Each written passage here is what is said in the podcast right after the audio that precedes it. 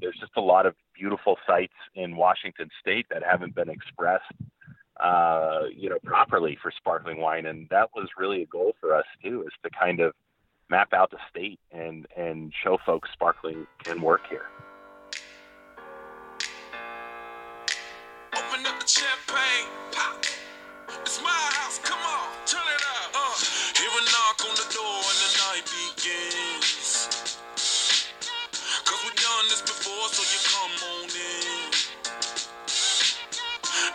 At my home, tell me where you been. Cold, baby. Hello, and welcome to Disgorged, a fun and spirited look at the world of wine and drinking. I'm your host, Zach Geballe, and in a minute, I chat with Christian Grieb from Treveri Cellars about Washington State's potential as a sparkling wine region. Now, if you, like me, love bubbles and you're going to be in Seattle on May 30th, check out disgorgedwine.com for more information about a fun sparkling party I'll be throwing. My chat with Christian is coming up, but first, a thought. When was the last time you had sparkling wine? Unless you're me, the answer is probably not recently enough. Folks, you're missing the fuck out on some of the best drinking you can do. I'm not only talking about champagne. We've never had so many quality sparkling wine options on the market as we do now. As I talk about with Christian in today's interview, many Americans tend to treat sparkling wine as either a special occasion thing or an ingredient in a brunch cocktail. Yet, as almost any sommelier out there will tell you, sparkling wine is perhaps the perfect pairing option for most meals. It has the high acid that makes it food friendly and offers way more complexity and texture than many other high acid wines. It's also just a lot of fucking fun. On its own, a bottle of sparkling wine can make your day feel more special, and that's a feeling we all crave. While, of course, the greats from Champagne are one thing, you can find excellent sparkling wine from much of the rest of France, Italy, Spain, Germany, the United States, and a dozen other countries on lists and shops almost anywhere. So order some and put that Bubbles hashtag to work. Joining me today on Disgorged is Christian Grieb. He's the assistant winemaker at Treveri Cellars in Washington's Yakima Valley. Um, and Christian, thank you so much for your time. Absolutely. Great to be here. Thanks for having me. My pleasure. So let's start with this. Uh, your dad's a winemaker. So was it uh, kind of just a given that you'd follow in his footsteps?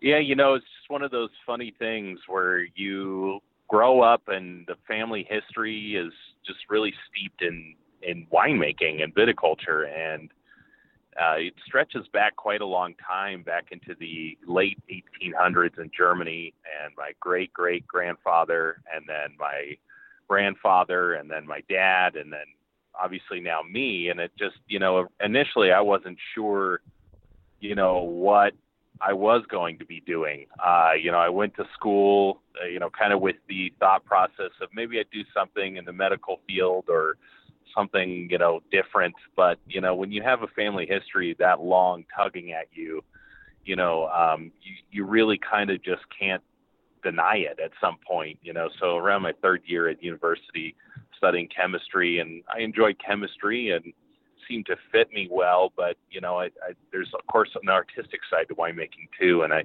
that's just something you know you have to kind of weigh out for yourself. But it, it, there's a lot of stuff kind of pulling me back to wine.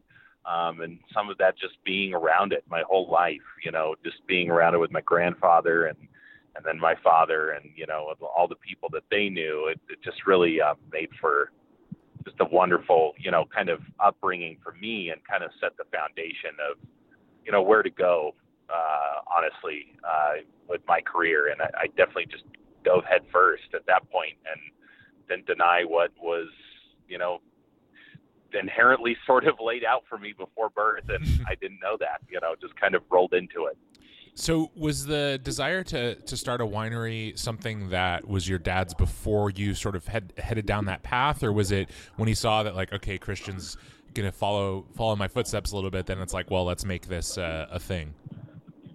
Yeah, you know, my dad, you know, being originally from Europe, uh, obviously, um, you know, in Germany, winemaking is still very familial, and it's very small, you know, uh, production and things like that. So, you know, when he came to the U.S. initially, it was with the with the German wine company. Uh, it was called Langguth Winery back in 1983 here in Washington State. Some of the old timers will remember that and speak fondly of it because there weren't that many wineries in the state.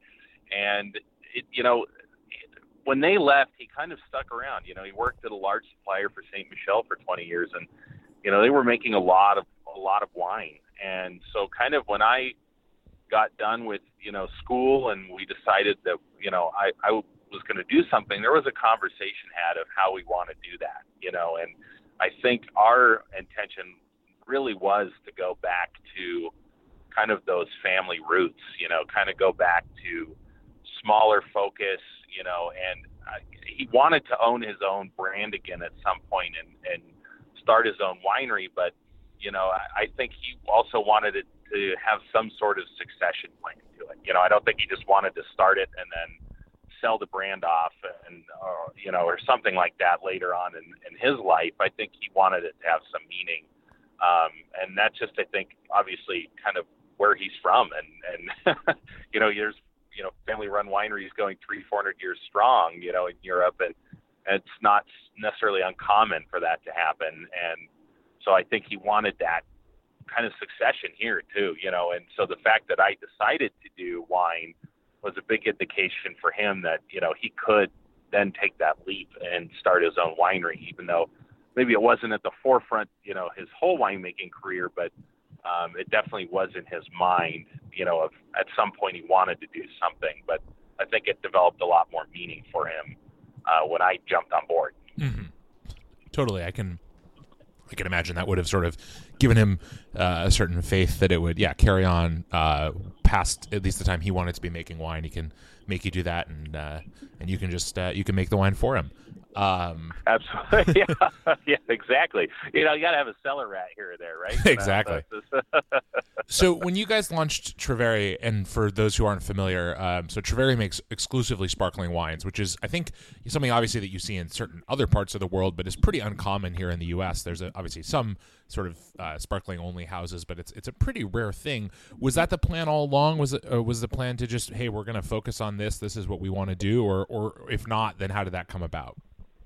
Yeah, totally. Good question and one we get asked a lot. You know, why sparkling? And usually I get also the subsequent, you know, why Washington and sparkling? And I guess we could get into that later. But I mean, in regards to sparkling on its own, uh, you know, it's it it is something he's always really really enjoyed. His mother drinks exclusively sparkling wine, and so for him, you know, um, he kind of got brought up with, uh, you know, his mother enjoying champagne and German sparkling wines and um, kind of growing up around that a lot. And I think it just rubbed off on him because uh, when he went to school, so when he went to do his uh, winemaking degree in Germany, you can do, you know, a, well, you basically do a practical rotation like you would as a doctor, you know, and so he got uh, to do two rotations, one at a still wine company uh, called Kartäuserhof, and they're still around in the Mosel Valley, and then one at a sparkling producer, which unfortunately is not around any longer. But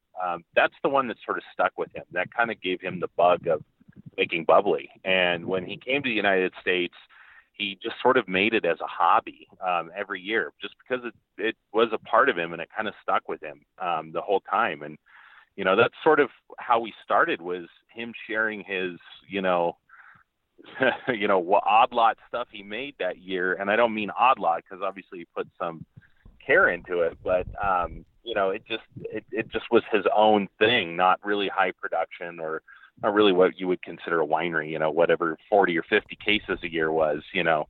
Um and I so we call decided that, that yeah that's right. Yeah, you know, I mean, it still works. Sparkling wine, it's hard to say is a hobby. It's it's still work at some level, and um, you know, I so he he just really enjoyed that, and so when we kind of got going, you know, we were talking to what's the vision, what's what do we want to do, and um, you know, while we could do Rieslings or whatever else, you know, sparkling was the thing that he really enjoyed doing, and uh, you know, who doesn't like sparkling? It's fun. It's, I, you know, it's enjoyable. And that's something uh, I immediately adopted and went along with right away because I always loved his hobby sparkling, you know, and uh, it just sort of took off from there slowly but surely. You know, it's kind of like the, the little, um, you know, idea that gets planted, then it keeps growing and growing. And then when we finally decided, you know, we said, let's do sparkling. And um, there's just a lot of beautiful sites in Washington State that haven't been expressed, uh, you know, properly for sparkling wine, and that was really a goal for us too, is to kind of map out the state and and show folks sparkling can work here. Mm-hmm. So that's a, you know you bring up a I think a really interesting point, which is that sparkling wine is typically um, stylistically associated with you know kind of cooler climates. You think Champagne, you think obviously you know Germany, mm-hmm. you think uh, I mean may, there are exceptions, but but certainly the the a lot of the classic sites tend to have um, that element of you know kind of cooler climate to preserve acidity in the wines and all that. I think it's a little bit of a misunderstanding that Eastern Washington is exclusively hot, um, but there's definitely no doubt that it's a generally speaking a warmer climate than say Champagne. So so how do you kind of how do you balance that? Is it is it in sort of site selection where you find cooler sites or varietal choice or, or, or how do you kind of set about making really great sparkling wine in a slightly different climate than uh, you know people might uh, expect? Sure, absolutely. Yeah, you know, I, I think I think it's you know first off it's all perception, right? You know, if you drive over the pass, the Cascade Mountain Pass, and you come into Eastern Washington, you're automatically thinking desert, arid, dry, hot.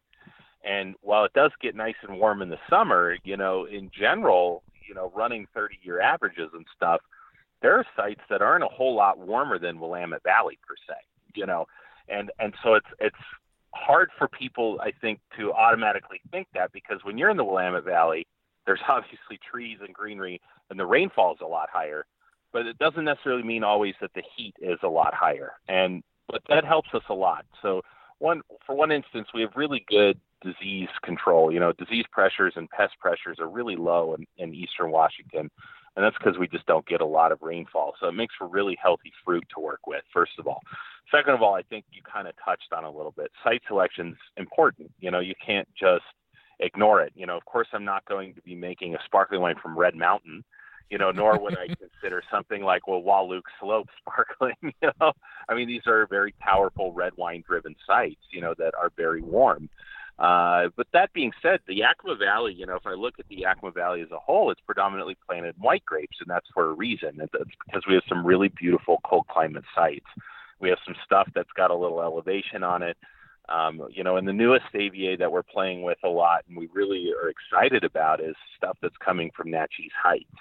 Uh, and and so I think you know initially off the cuff, you know, you look at Eastern Washington and say, you know, no no way does sparkling work there. Um, but when you really start digging into it and you get your fingers into it, there's a lot of beautiful sites. And then you know, of course, um, fruit and varieties are very important too. You know, and and you don't want to you know be picking you know Chardonnay from a hot site or you know uh, you know for example, like frost, you know, we have a lot of frost issues in the spring here in eastern Washington. So I likely wouldn't be planting Chardonnay there because it, you know, is one of the first ones to kind of break, break, you know, bud and come out and try to grow, you know, and so I would probably want to be looking for something like Pinot on those sites that are a little later to bud and bloom and that kind of thing that buys us a little more time. So, you know, while it is a little warmer, and you're definitely correct on that, um, I there are sites that I wouldn't tip, you know, typify as being hot in Eastern Washington that are well suited for sparkling wines. And I think it just shows it by looking at the, you know, where we're located in the Yakima Valley being predominantly white grapes, you know, that kind of indicates, okay, that AVA might be cooler on a whole, though there could be some nice warm pockets. And we've heard of those, you know, nice sites too that, that in the Yakima Valley that have some warmth to them, you know, and, and produce some nice reds. But there's also some stuff on 1300 foot elevation or more that is a little cooler and you know might not get Cabernet quite ripe the way you would want it, or Merlot quite ripe, or Syrah quite ripe. You know, so you kind of play that game. You know, and the site selection is really important. Knowing the sites is important too. You know, walking them and getting a feel for them throughout the year. Mm-hmm. And that's also a process, partly uh, probably a process of you know going through a number of vintages and each year you kind of learn a little bit more about about how a site will behave and even though you know eastern washington is and you know, maybe yakima valley is considered a little bit more predictable year to year than the willamette or a few other places it's definitely you know the last few years have shown that there's plenty of variation to be found so is it just a, a case where like each year you're kind of like okay we, we get a better sense for what what this what these plantings are going to do yeah, totally. I mean, less variation, it, it keeps it spicy and different and things new, you know. But uh, like you said, you know, nothing nothing is the same. So yeah, you really do kind of have to delve into it a little bit. And I, I find, you know, one of the biggest resources is just my obviously my father being here for you know over 30 years. He's done 33 harvests in the state. So he has a fairly decent idea of, hey, this works or this doesn't. You know, just off the cuff, you already know a few things that are just not going to work. And kind of, I jokingly mentioned it earlier, but it's kind of a, you know, uh, I don't want to say it, but no duh Sherlock kind of thing. You know, like uh, um, you, you go out to Red Mountain, you're likely not going to be planting, you know, Chardonnay. You know, that might not be the right idea, but you know, when you're picking some of these cooler sites, I agree with you in in the sense that over time you start developing more of an idea. Okay, this site likes to do this. This site likes to do that, and then you can kind of weed that out. And and the fact that we're on our eighth or ninth vintage is helpful. But in addition, to having my dad be here in the state for so long, he already knows some of these sites and how they react. So we've been able to be ahead of the curve a little bit. Um, but when we start picking up a, you know, maybe a new site, something is interesting to us. You know, uh, we do some kind of fun, different wine club wines. You know, um, we do a sparkling Gewürztraminer, for example. You know, that's stuff we've kind of had to tease out a little bit and decide, okay, what's just warm enough? You know, where you want some of those uh, tropical fruit characteristics out of Gewürztraminer, but you know, where's it also cool enough that you know we're not losing all the acid, for mm-hmm. example. You know, and so that that is something you pick out over time, and and that is an important piece of the puzzle for sure. So speaking of time, it seems like the sort of element of time in in sparkling winemaking is I think often underappreciated and and I think you guys at Treveri are kind of doing an interesting job of playing with um, sort of I guess, uh, lees aging with your wines. How do you kind of strike the balance between, um, you know, maybe wanting to make a, a, sort of a more fresher, approachable kind of, I guess, lighter is maybe the way to describe it, style of sparkling wine against, um, you know, wanting to also make, and I know you've, you're kind of close to releasing some of your first uh, more extended mm-hmm. aged uh, sparkling wines. How do you kind of strike that balance? And is and is the decision to to kind of continue with an extended tirage is that more about what the wine is doing in bottle? Is it about um, you know again maybe talking about the sites that you're familiar with, knowing that maybe those the the wine from that site is better suited for longer aging? Like how do you kind of make those decisions? Totally, yeah. Uh, you know, I think a lot of it can be told already in the base cuvee. Um, and I you know, when we talked last time when you were at the winery, I kind of mentioned that sometimes you don't know how these things will turn out. You sort of take your best educated guess, you know, and and that's wine sometimes, you know. Um, that's part of the artistic side of it too. Is is you know you, you put in these layers and these elements, and you're hoping that the output comes out as X Y Z, and typically it does, but that doesn't always mean it will. And so for us, you know, the the kind of more powerful, longer aged sparkling wines, you know, we kind of have to set ourselves up for the best success possible. So for us, that means we really have to be looking at the the grand scheme of things. Okay, what site is coming in? Okay, how did that cuvee baseline work out? Okay, from the cuvee base wine into into tirage, how's it doing after a couple years? Because you know most of our core tier is two year aged. It's a little lighter, like you said, a little fresher. Um, and and is it is it still really youthful? You know, at that point, can we keep going? Can we keep pushing it? Um, you know, because the last thing you want to do is just keep stuff on yeast that is not going to develop correctly. You know, um, but I would say if you're putting in your best educated guesses, and I will knock on some wood, that we haven't had, you know, a, an instance yet where I've said like, oh, that can't go longer. You know, um, because if you're putting in a lot of good inputs, I think you'll end up getting a good output at the end. And that's kind of where we're at at the point of, you know, hey, let's let's measure this out correctly. Let's pick this nice, cool site here. Let's get this really good cuvee here. And if I'm making a blend, or you know, my dad and I are making blends, then we're looking at okay, what are the layers in this blend, and do, do we think that'll develop well? And then when it's developing, of course, that's the final sort of um, measure you have before you kind of let it go for five years or six years, you know? yeah. And so, so you just kind of have to, after a couple of years, go, yeah, it's definitely got the legs, or you know, no way in hell, you know, abort or something. And we haven't had to abort yet. So, like I said, I'll find me some wood to knock on or something because it, it's been it's been pretty uh, good so far. But yeah, I mean, you just have to find your best inputs, and I think it's just like winemaking. You know, you're of course not going to pick the the worst site that you have in your book uh, and hope that that's going to become your reserve tier wine. You know, uh, you're you're obviously going to pick the best vineyard sites and the best cuvées you can to try to get the best output you can.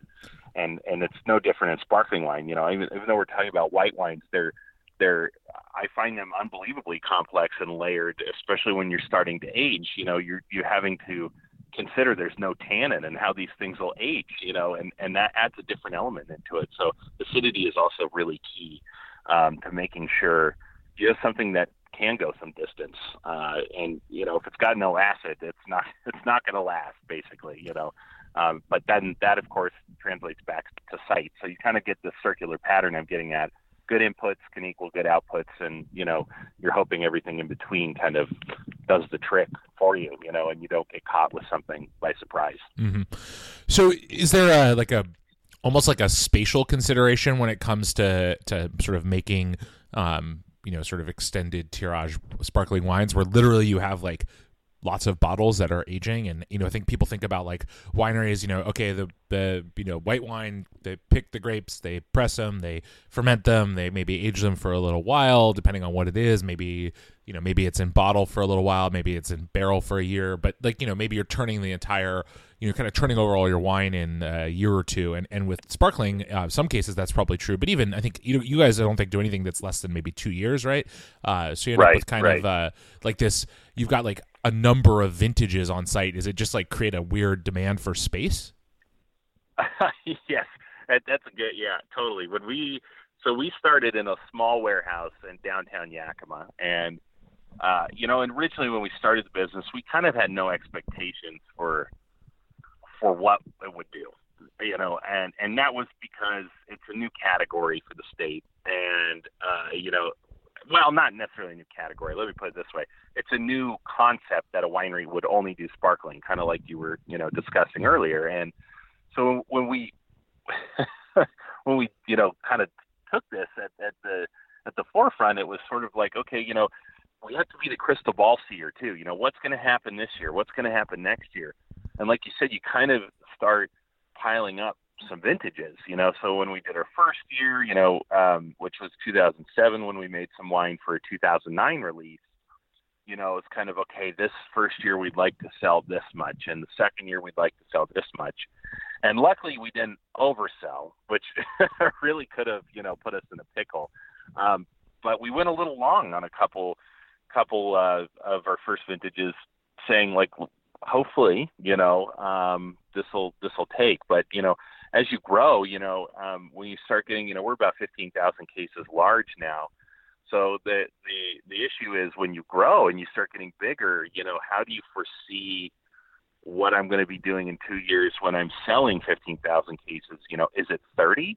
And likely not, right? You know, because you're already have reached a decent growth curve at that point, you know. So, but it just kind of adds kind of some fun things to it. And we went well outgrew that first facility. We moved up to this gorgeous facility. It used to be the former Lands building, and there's was some great warehouses. And I remember my dad and I walking into it, looking at it. And we said, "Wow, if we ever fill this place, you know, that'd be 30 years down the road." You know, and well, it's full.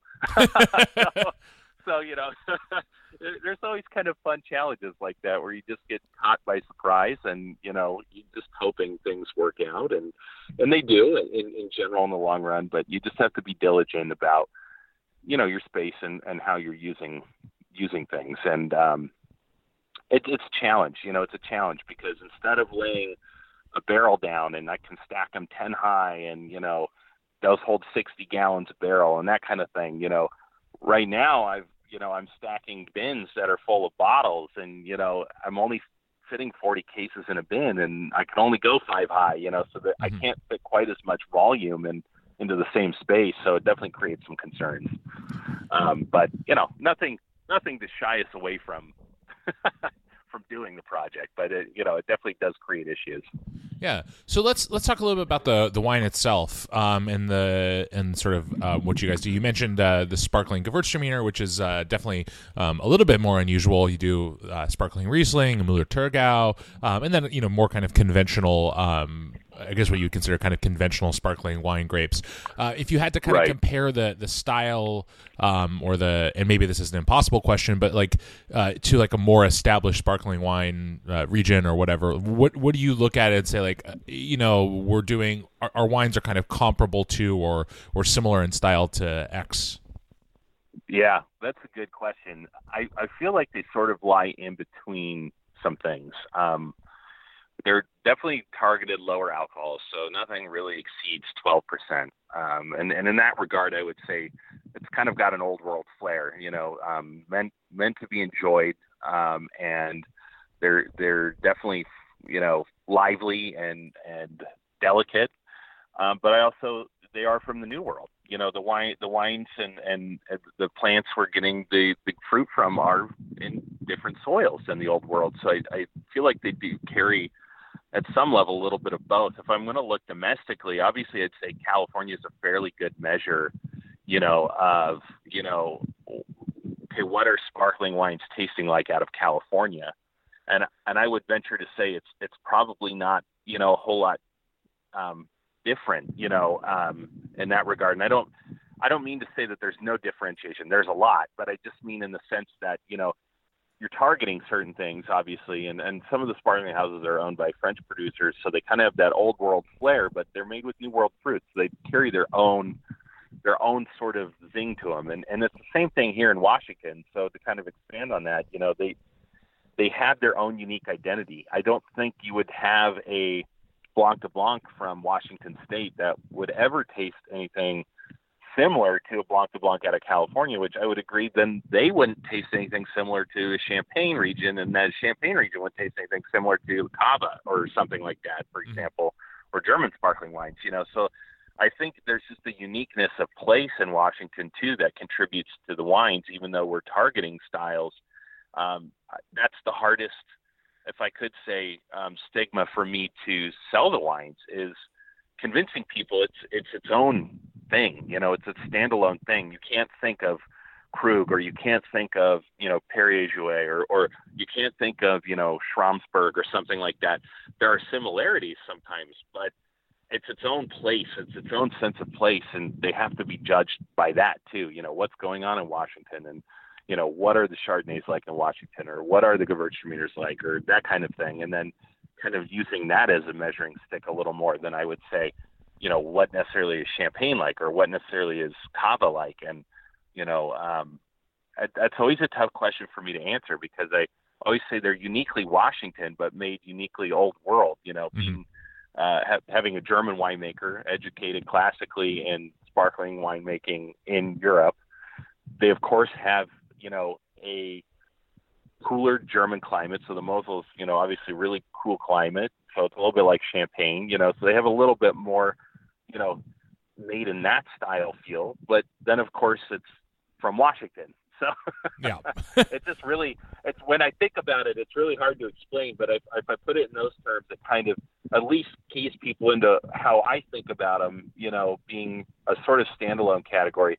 And I think that's because we're on the frontier, the the beginnings of Washington sparkling, and we don't have a lot necessarily to measure yet. You know, and, and we haven't played a ton with a bunch of different sites. So it's it's kind of its own category that we're developing a little bit and trying to tease out and and and and find some of these amazing sites. And with us being only seven to nine years old well nine years old but seven to the public you know it, it's it's a young endeavor. You know we're only doing this sort of for 10 years basically. And in the snapshot of the history of wine in the world that's nothing you know. Mhm. so we haven't had a lot of vintages you know necessarily for me to say this this absolutely is like champagne that site right here this site right here is absolutely like Cava, you know, or this site right here is absolutely like German winemaking. I would say in general, I always call it like the New World and Old World book.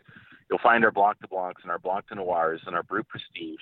They kind of have more of, and we have a Pinot Meunier and a few other things that do taste a little more minerally, a little earthier, a little more Old World. And then we of course have what I call our kind of New World book. We do some fun stuff, Syrah, Riesling, Müller Thurgau.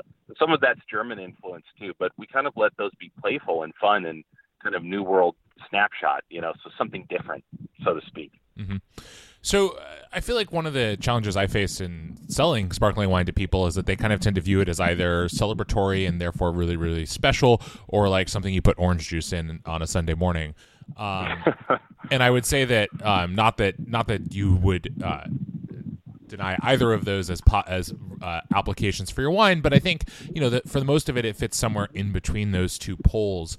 Um, how do you kind of have that conversation with people who come to the winery, or how does your you know your staff or whatever talk to people about kind of uh, making these wines, which are you know for the most part relatively um, you know pretty reasonably priced. I think most everything retails out of the winery for less than twenty dollars, or at least the bulk of the wine does. Um, how do you kind of place that in people's like drinking um, I don't know their their like drinking repertoire. Totally, yeah. I, that's you know, it's always a uh, changing the conversation is is what I like to use in this instance a lot. That's because people come in and you know, I think there's wine drinkers kind of crack me up because, and I don't mean that in a, in a, a bad way, but there's certain types. You know, like uh, you're probably a wine type. You like to drink certain wines. I like to drink certain wines. But uh, you know, I think what I try to get people to do is not be so set all the time in their in their um, view of what sparkling is. You know, and so I, I try to pull them out of the box a little bit. You know, I say, well, when when do you drink sparkling wine? And oftentimes we hear, you know, oh, we had it at somebody's celebration or something. And then I always kind of like to flip the script a little bit. You know, I, I tell people, I say, well, you know, you're celebrating things. Why don't you drink it because you're alive? You made it. It's a Tuesday. You know, and and you made it through the day, and it's it's 5 p.m. and you came home and you've had a real crap day at work, and you open the fridge and there's a bottle of bubbly waiting for you. I've seldom heard somebody say, I'm in a crappier mood now that I opened the fridge and there's some bubbles waiting for me. Mm-hmm. You know, I, I very seldom do I hear that that claim. And so I try to get people to think about sparkling a little bit different. We we did a really poor job in in the United States of marketing it as a and I I mean this earnestly. You know, the the forefathers of selling sparkling wine here were looking for a way to sell it. And I think initially it just kind of came out as, you know, oh, well, what wine is used for celebrations? Oh, none of them yet. Why don't we pick sparkling? There's tons of celebrations. People have birthdays, they have you know, uh, you know, graduation ceremonies, you know. So the original thought was not, imp, you know, completely off base or illogical, but I would say, you know, it set up a really tough time for us later on, folks, of saying, you know, in, in other parts of the world, there's no excuse to not drink it. You know, there's not like, well, I'm going to save the bubbly for somebody's birthday.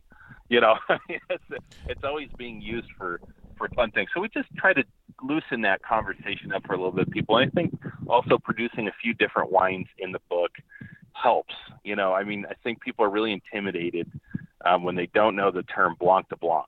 Mm-hmm. And so if they see Riesling or Gewurz or Rosé, for example, it's a nice way to get the conversation started. And then we can kind of graduate them into a few other things, you know, get them into the more serious wines or the drier wines. And we find that happens a lot is people come in and they start with like the Gewürztraminer or they start with the Riesling, and before I know it, they're buying cases of Blanc de Noir for their house, you know, mm-hmm. and and they're doing it at a nightly basis. So I think one is being accessible, like you said, we're 20 and under, and I couldn't come in at fifty dollars. People would say I'm crazy. I can get grower champagne at that price. Um, well, starting to at least, you know, and and um, I couldn't couldn't come in at a hundred or anything like that. I had to had to justify getting people to pick up a bottle of Washington Sparkling because it'd be senile if I came out of the gates and said it's sixty dollars. Mm-hmm. You know, I think I probably would have had a lot of head shakers right from the start. You know, like you can't demand that unless there's you know demand in the market for it. So just trying to get people think about it differently, and then you kind of mentioned earlier we'll have a reserve tier, and that'll be for maybe the more serious sparkling drinkers, and some of those folks that we've developed into serious sparkling wine drinkers to try something different that's a little more powerful, you know, a little longer aged, you know, sometimes a little even barrel ferment in it, you know, um, that adds a little bit more girth and, and breadth to the palate, you know, and so it's kind of just slowly baby steps for people, kind of. Yeah, well, and it seems like you know too. You can kind of have this uh, understanding that sparkling wine is a, bit, a really broad category, and that you know there's nothing wrong with celebrating with sparkling wine and also drinking it on a Tuesday night. Like they're not they're not mutually right, exclusive. Right. My my wife is a we we are uh, we we have a, a, strict rule in the house that there must be emergency bubbles at all times. Um, because you know, as she says, you have, never right? know when an emergency might happen and require sparkling well, wine. Could be Tuesday night, like we just said, right? You know, there are a surprisingly high number of midweek night uh, emergencies. So that's right. So getting getting people kind of around the the idea of sparkling wine as a as a regular thing is obviously kind of one of the challenges and like you said um, you know just kind of also for people who are maybe a little bit more wine knowledgeable kind of saying like Washington can make really good sparkling wine is also maybe a little bit of a challenge is there any other mm-hmm. kind of challenge that comes along as just being a winery that focuses solely on making sparkling wine and, and maybe it's not maybe it's a market facing problem or maybe it's just like the there are I, I, think like you know you see a lot of people a lot of wineries especially new world wineries that make a wide range of styles and i always kind of assume some of that may be just like winemaker boredom and some of it may be like hey we want to have a, a you know enough different options so that anyone who comes into the winery or whatever, it's like, oh, you like red wine, we right. got red wine. You like white wine, you got we got white wine. You like rosé, we got rosé. You like sparkling wine, we got sparkling right. wine. And obviously, there aren't a lot of wineries that do all of those things. But being a, right. a, a, sparkling only house, do you come across any kind of challenges where people are just like, oh, I don't like sparkling wine, and you're kind of like, uh, that's unfortunate. yeah, I mean that, that's that's definitely happened a few times in, in in the past in the tasting room, and usually I try to get people to at least try it because I find nine times out of ten, you do still get one, you know, about ten to fifteen percent that will say, no, it's still not my thing. But nine times out of ten, I I can get somebody into something that's bubbly, and they just don't realize it yet. They haven't either had enough experience. I think it's unfortunate because we all have our, you know, college year experiences where we're you know, down in bottles of Cooks or Andres, and then people end up with a headache or something like that, mm-hmm. you know. And then I hear a lot like, well, sparkling wine gives me a headache. And then I usually have to, um, you know, sort of walk that back. Well, what what kind of sparkling wine gives you a headache? You know, like champagne or like you know artificially gassed cooks or something like that. You know, I mean, I don't I don't know how people uh, you know have been drinking their sparkling wine, but I think they just haven't had a lot of experiences with you know well made sparkling wine, and so I guess I'm tooting my own horn, and I try not to because I try to be fairly humble about these things. But I try to get people into thinking about, you know, if I'm going to buy sparkling, it's the same way I would buy a wine. You know, I I wouldn't necessarily want always to be buying, you know, stuff that's you know not the greatest. You know, I I want to buy something that I can treat myself to a little bit, and in that in that sense, that's kind of one of the challenges we face you know, in that regard, is is getting people to think about it differently. It's it's not the five ninety nine bubble. You know, um, it, it is a little more expensive. You know, it's ten dollars more than something like that, and um, that's okay. I tell people there's ten dollars more of care that went into it. Your dollars now are going into the farm. You know, where the where the the grapes are you know cared for at a little higher standard. They're going into the winery where we're caring for those practices more you know, and so that kind of thing, you know, kind of translates backwards. So getting people thinking about sparkling not sometimes always is, you know, the the well bubble, you know, so to speak, that they've they've gotten a headache off of, and I just tell them you get a headache because it's, you know, I mean, I won't say certain brands give headaches. I mean, I sort of did, but I won't say it's necessarily that. But it just is sometimes not great wine gives you bad headache, you know, and uh, that's just how it goes, yeah, you well, know, and it's a little bit like the the people like I knew who drank like the cheapest gin or tequila in college and now many years later are like, "Oh, I don't drink gin or I don't drink tequila." And I'm like, "Well, you drank the thing that was like $3 a shot, so maybe it's not shocking totally. that it wasn't very good." And I think that's a perfect analogy. Is you know we've all I've, I don't know how many of my friends said, well, I, ended, I don't know how many times I've ended a night poorly off of a well shot of tequila, and it's like yeah, because you got the well shot of tequila, you know, like you didn't get the really nice tequila or something like that, you know, and and you, hit it spot on, you know, I it's it's it's not it's not like a fruit punch thing here that you know we're making, and so I try to get people to think about it a little differently, you know, in that regard of hey, you know, I mean, we've all been there. We've all tried some bad wines and um, bad beverage, but it's okay. You know, it doesn't mean that all of them are like that. You know, For you sure. just kind of have to educate. You know, uh, more than anything. Well, then I, I guess education in a nutshell, right? If if I were to answer yeah. that question short short verse education. Well, the nice thing is education in in our line of work is euphemism for here try this, which is the best kind of education. yeah. yeah, that's right. Just drink and tell me later. yeah, drink this. Shut up for a minute. Think about it. We'll talk in a sec. That's right. Uh, That's right. Mull, mull it over. so, so uh, just one last question for you, because I know you're a busy guy and you got lots of uh, of winemaking to get back to. But uh, if you sure. if you had to look at a, a varietal out there um, that you're not currently working with that you would like to, is there anything that you are you're kind of interested in exploring, or are you be pretty content with the roster of uh, of uh, varietals you're working with now? Absolutely. Uh, you know, I don't know if there will be huge expansion off the varieties we're working with. That being said, there's there's one variety, and it's sparsely grown at best, if if at all in the state, is Pinot Blanc. And we've just put in a little a little bit here at the winery um, on our property, about five to seven rows of Pinot Blanc, and it's just a wine that you know it's a mutation of Pinot Noir so as a white wine, it, it's it's surprisingly crisp and refreshing, but it's basically Pinot Noir whose skins have just turned white, you know, and it makes this really interesting sparkling. And they do a lot of it in Alsace, and they do a lot of it in the Moselle Valley, where my dad's from. And so there's a little bit of familiarity, you know, um, with my dad too in Pinot Blanc that we want to explore a little bit. So I mean, if I were to say there's one variety that we kind of want to have, make, and we've been chomping at the bit to make, is is, is definitely Pinot Blanc. Um, coming by it has been tough, um, but you know, when it gets tough, then you just try to put some of your own in. so, so that's that's the, that's what we're going to try to experiment with a little bit. Um, and if I were to pick one, just because I think it'd be fun, would be Albarino. I really think that would be a really fun bubble. It's it's already on its own a good shellfish wine if it's made dry um, really crisp, you know, a lot of flavor to it.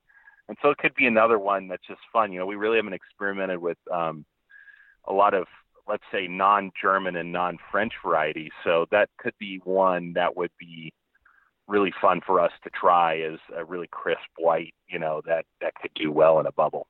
Excellent, cool. Well, I look forward to, to checking those out, and uh, and of course getting to try some of the, the reserve wines when they are released, and drinking the other stuff on uh, whenever whenever those emergency bubble situations uh, occur. Love it. Happy to help. Happy to help get you those emergency bubbles. Excellent, Christian. Thank you so much for your time. I uh, really appreciate it, and uh, uh, thanks again. All right, thanks, Zach. Thanks for having me. Thanks again to Christian Grieb, assistant winemaker at Treveri Cellars, for joining me on Disgorged. You can find Treveri's wines online at trevericellars.com or on social media at Treveri Cellars. As for me, I'm online at Disgorged Wine, on Twitter at ZGeballe, or on Instagram at Disgorged Wine. Thanks so much for listening to Disgorged, and cheers.